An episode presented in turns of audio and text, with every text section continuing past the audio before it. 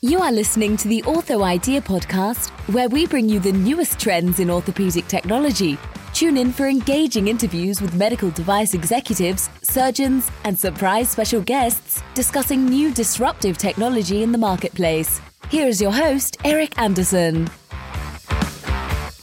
Thanks, everyone, for tuning in to the Ortho Idea podcast. My name is Eric Anderson, and I will be your host today. And today I have the honor of having Zed Williamson on the podcast. He is the CEO and founder of Trackable Med, and he's going to come on today and talk about what they do as an organization and talk about as well a podcast that he has and several other fun different topics of conversation that we can go through. So, without further ado, happy new year. How are you, Zed?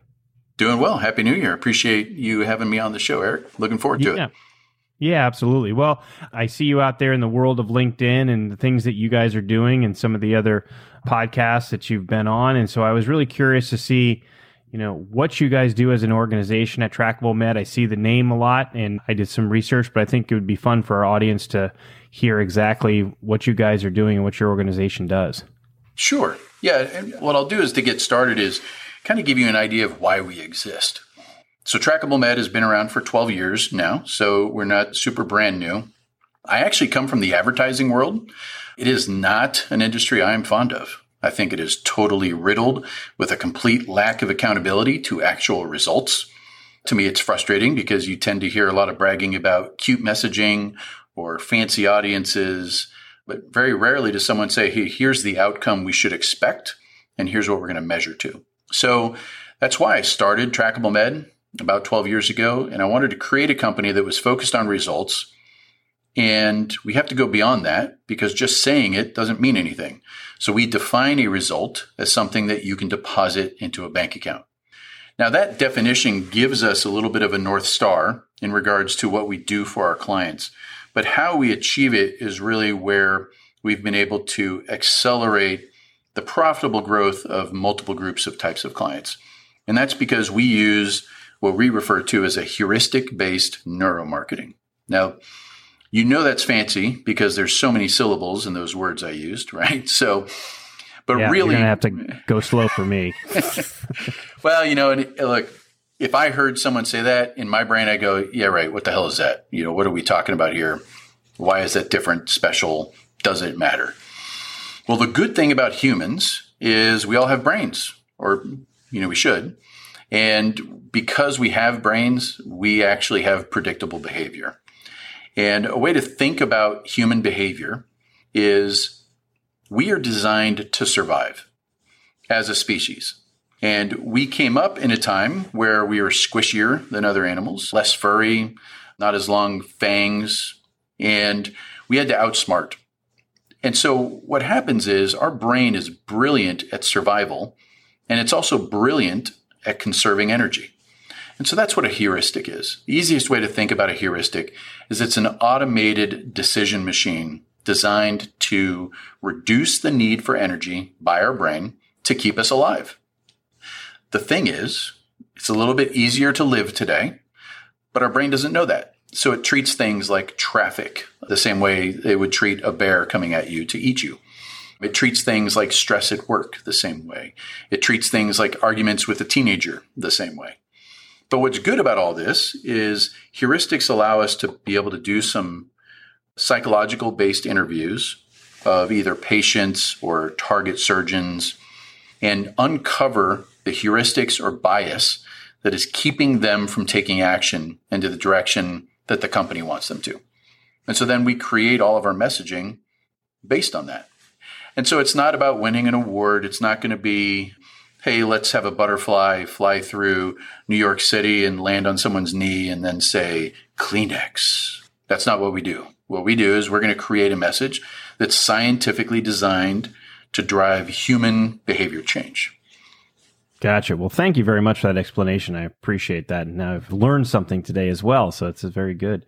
So thank you for that background. But so what inspired you to start Trackable Med? What was the aha moment, I guess? Yeah, there was definitely one. So I, you know, come from the advertising world. I worked in media and I literally saw that the industry was talking small businesses into spending money on things that the company selling it didn't really know how to make it successful. And I had gone down a pretty crazy rabbit hole of uncovering human behavior and using it to drive change. And the industry was not interested. And I came across a surgical procedure that was minimally invasive. And I heard a commercial that a practice was running locally in the city I lived in, which was New Orleans. And it was just a really bad commercial. And so I actually transcribed the commercial, dropped it in a FedEx, and sent it to that doctor and said, Hey, there's some things we can do to make this better. I did not have a company at the time. This was just me thinking. And he responded, connected me with the medical device company that wrote the commercial. That rep introduced me to five local surgeons. We put together a campaign that they shared. We ran some ads and the response was insane. The medical device company saw a 250% increase in volume month over month for a procedure that didn't really, there wasn't a lot of buy in yet. And I realized, holy moly, there's a business here. And then it really hit me because one of the participating surgeons called me after we transferred 40 patients to his office for a procedure that was going to reimburse between eight and twelve thousand dollars each. And he started screaming at me, angry, saying I lied to him, I wasted his money. And I was super confused. On accident, those phone calls were recorded and I was able to listen to the calls that were transferred to his office. And that's when I met who I refer to as Agnes, who hates her life. And that was the person at his front desk that was just so horrific to the patients that they had no desire in booking a meeting. And so I realized that we really needed to control the entire process. So as a company, we do the advertising messaging.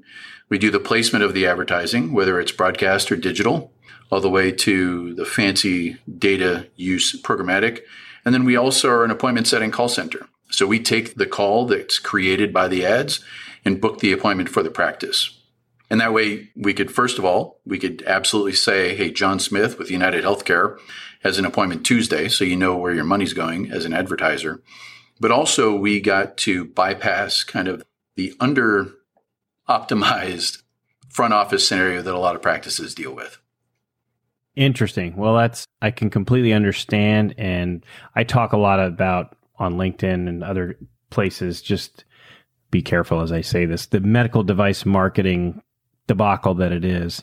It's interesting that you honed in on that and went after that avenue because medical device companies and other anyway they'll take a one pager and put a new benefit on it and send it to everybody and kind of spray and hope it sticks or something happens and it never does so you are so right i mean there is you know the groups of people who work with us it's either private practice so private practices who really want to take over the world they'll have us get them the patients they're really looking for but the other group of organizations that work with us are medical device companies and you nailed it because medical device generally, this is going to sting some people at first. So hang mm-hmm. with me. Yep. Has generally gotten lazy as it relates to actual sales.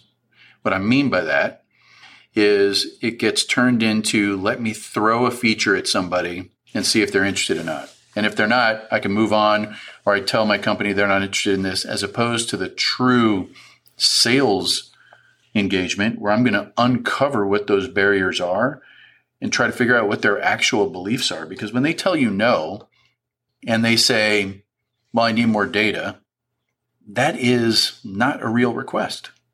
No. It's just, they're just telling Pushing. you that. So you go away. Pushing you off. Yep. Yeah.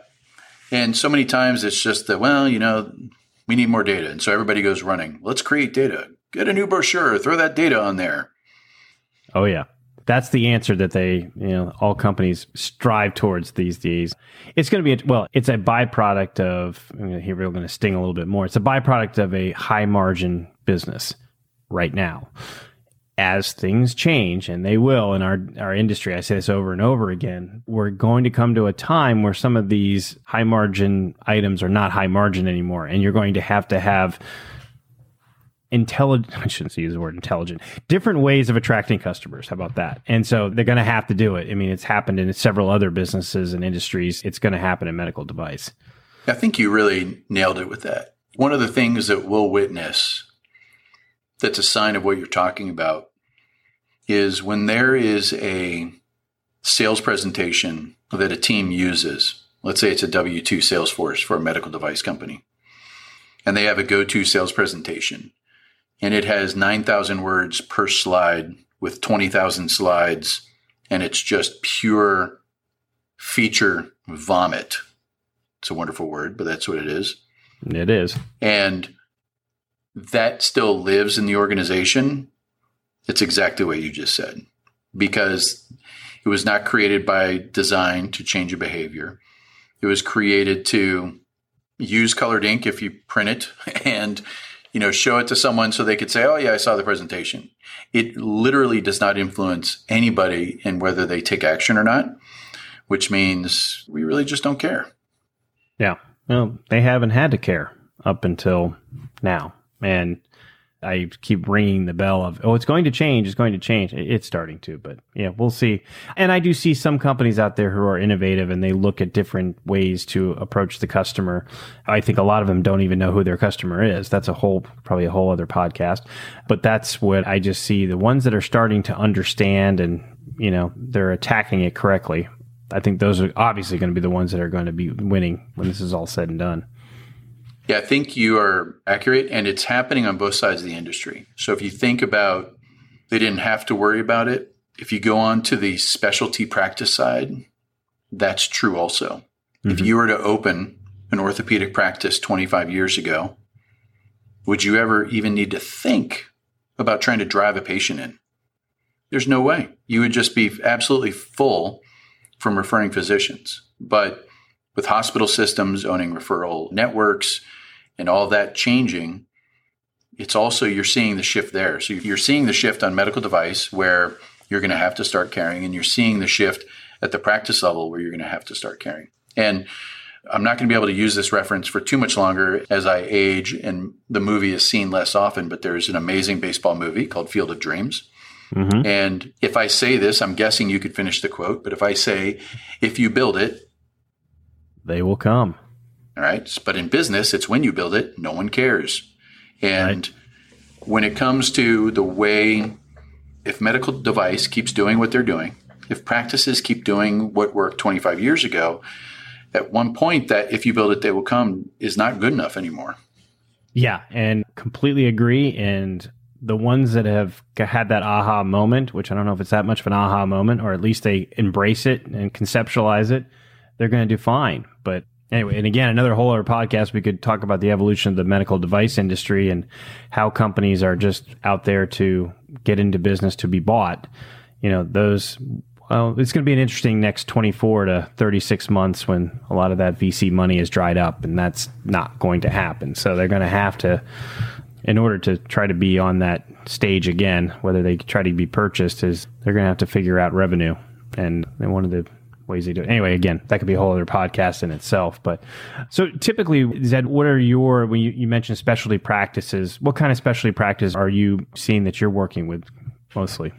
Really, they cover almost all that you would think of. Some of the specialties that operate more like primary care, we don't work with that much. Like, for instance, let's say nephrology, but urology, orthopedic, ear, nose, and throat, spine, dermatology, podiatry, anything where here's why this is what's crazy is the total addressable market of patients is vastly larger than anybody in healthcare actually believes. And this goes back to human behavior. If a specialty solves a problem of a patient, we would be happy to work with them. That may sound silly because that's their goal. But what I mean by that is patients generally believe that they're supposed to feel the way they feel. And this is a problem. So, this is a survival mechanism that's actually not doing the greatest for us. And what it is, is we fade into knee pain, we fade into chronic sinus infections, we fade into BPH, whatever it is.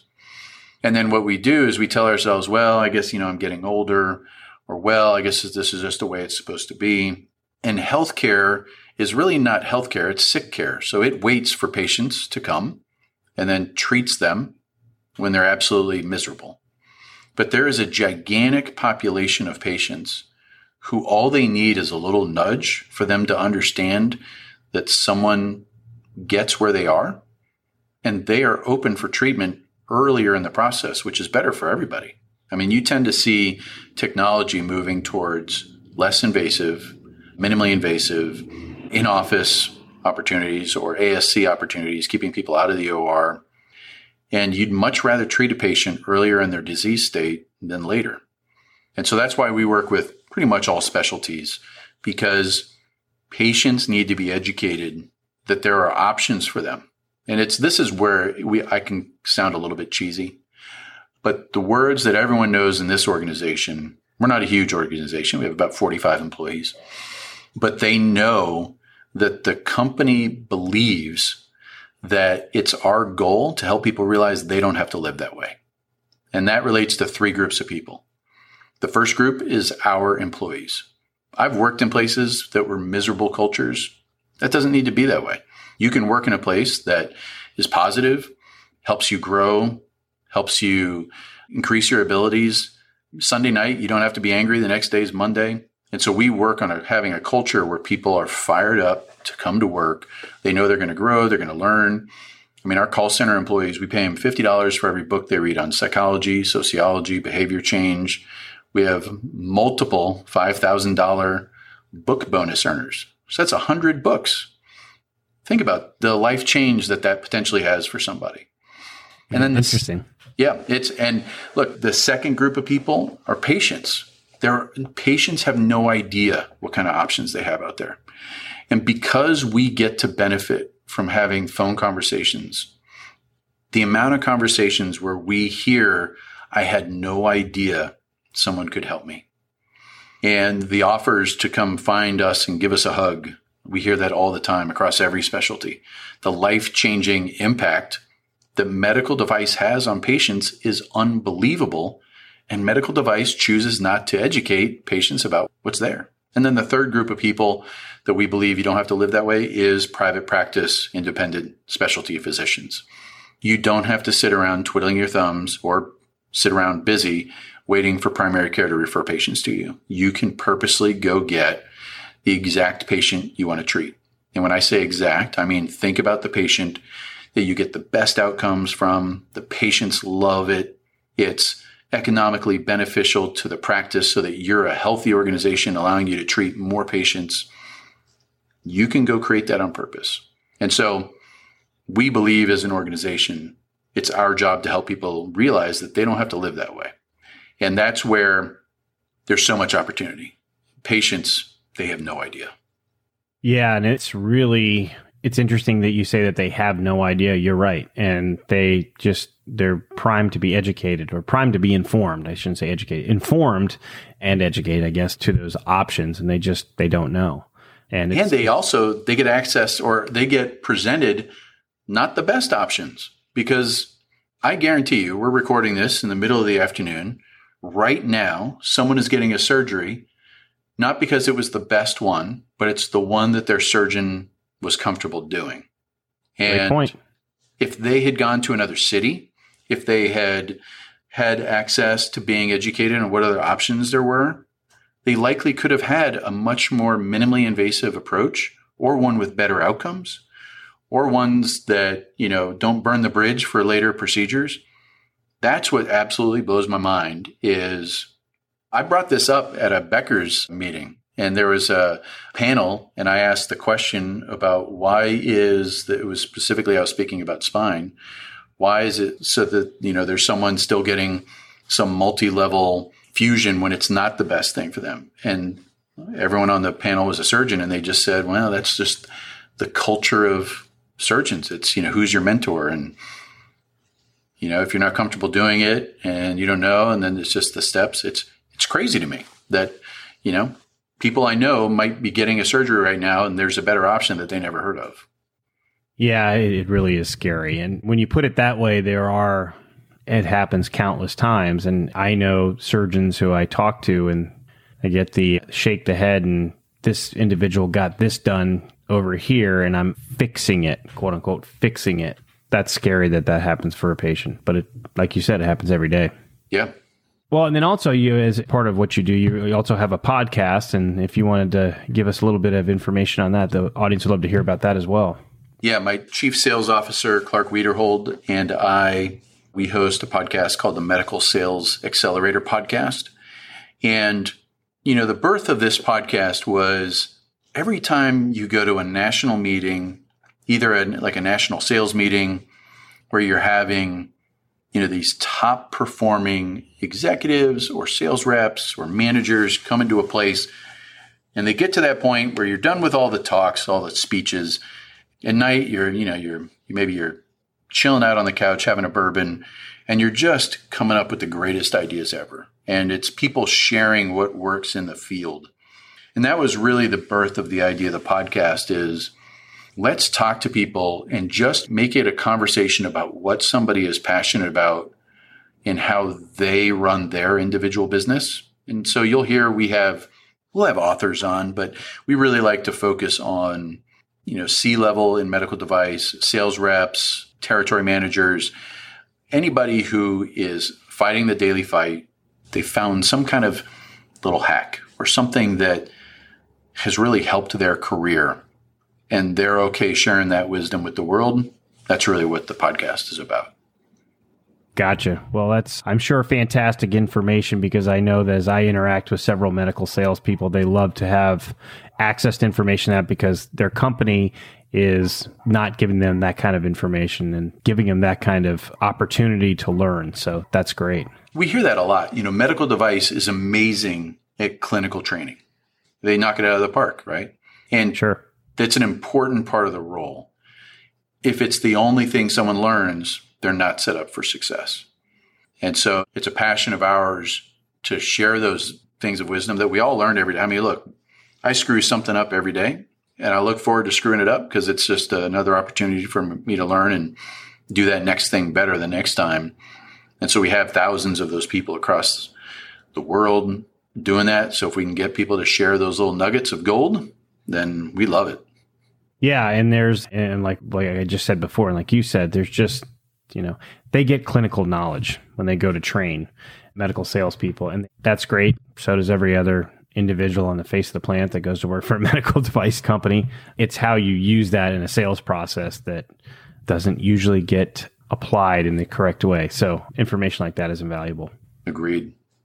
Well, I want to say, Zed, thank you very much for coming on the Ortho Idea podcast. I really appreciate you taking your time and talking about Trackable Med and, as well as your Medical Sales Accelerator podcast. If someone wanted to learn more about Trackable Med, where would they go? They go to our website, and I'll kind of make it easy for people. If you know a physician who is that I want to take over the world type of person who would benefit from more of a very specific patient, then it probably makes sense for them to chat with us. And they can visit trackablemed.com and you'll see a section for private medical practices.